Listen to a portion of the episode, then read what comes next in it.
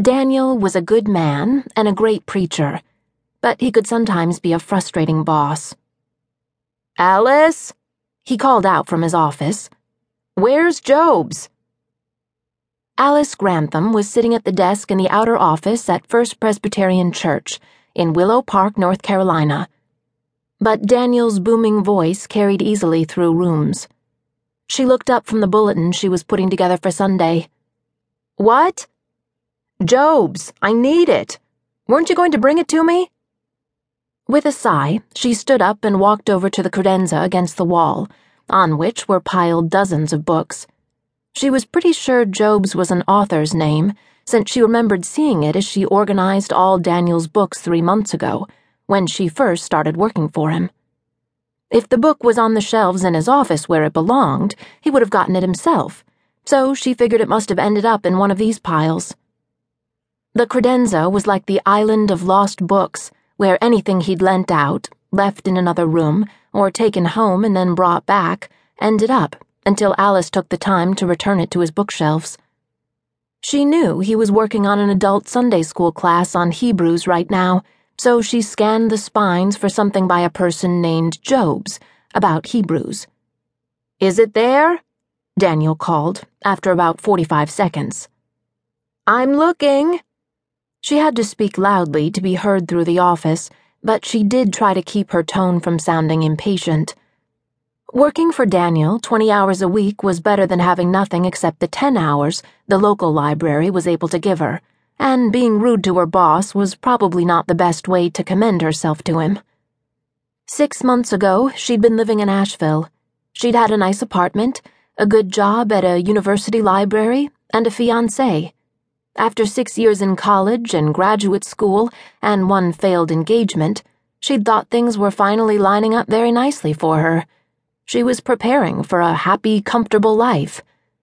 Then Bill, her fiance, dumped her because he decided she wasn't what he needed in a wife. Then two months later, she'd been laid off at work. They liked her at the university, but she was the library's newest hire and the budget cuts they were facing were too severe to keep her position. So, she'd had to move back in with her parents in Willow Park and try to resurrect her life.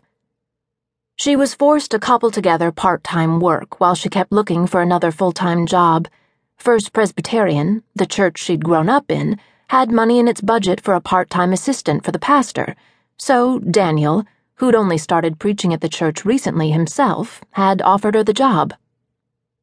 If things had gone as she'd expected, she would have been married this coming Saturday. But instead, she was back in her hometown, searching for a random commentary for a sometimes exasperating pastor, whom she'd known since she was four years old.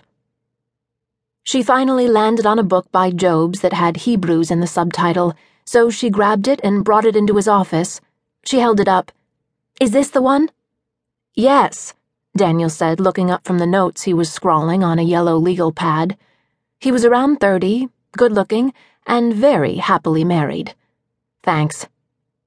As she handed him the book, she was tempted to tell him he'd actually never asked her to get it for him a first time, as he clearly believed, but she decided it wasn't worth the effort. He was already opening up the book and flipping the pages. I've been needing this. Then you should have gotten up to get it yourself came a female voice from the doorway. Because she was watching, Alice saw Daniel's face change as he processed the voice and raised his eyes to see who was now standing in the office. It was impossible not to see it. That softening. That transformation from focus into pleased surprise at the arrival of his wife. Jessica was grinning as she approached the desk, carrying what was obviously a lunch she'd prepared for Daniel. Despite his evident delight at the arrival of his wife, he must have listened to her words. His eyes flicked back to Alice. Sorry. Was I being rude? She shook her head. There was no way to stay annoyed with the man. No, it's totally fine.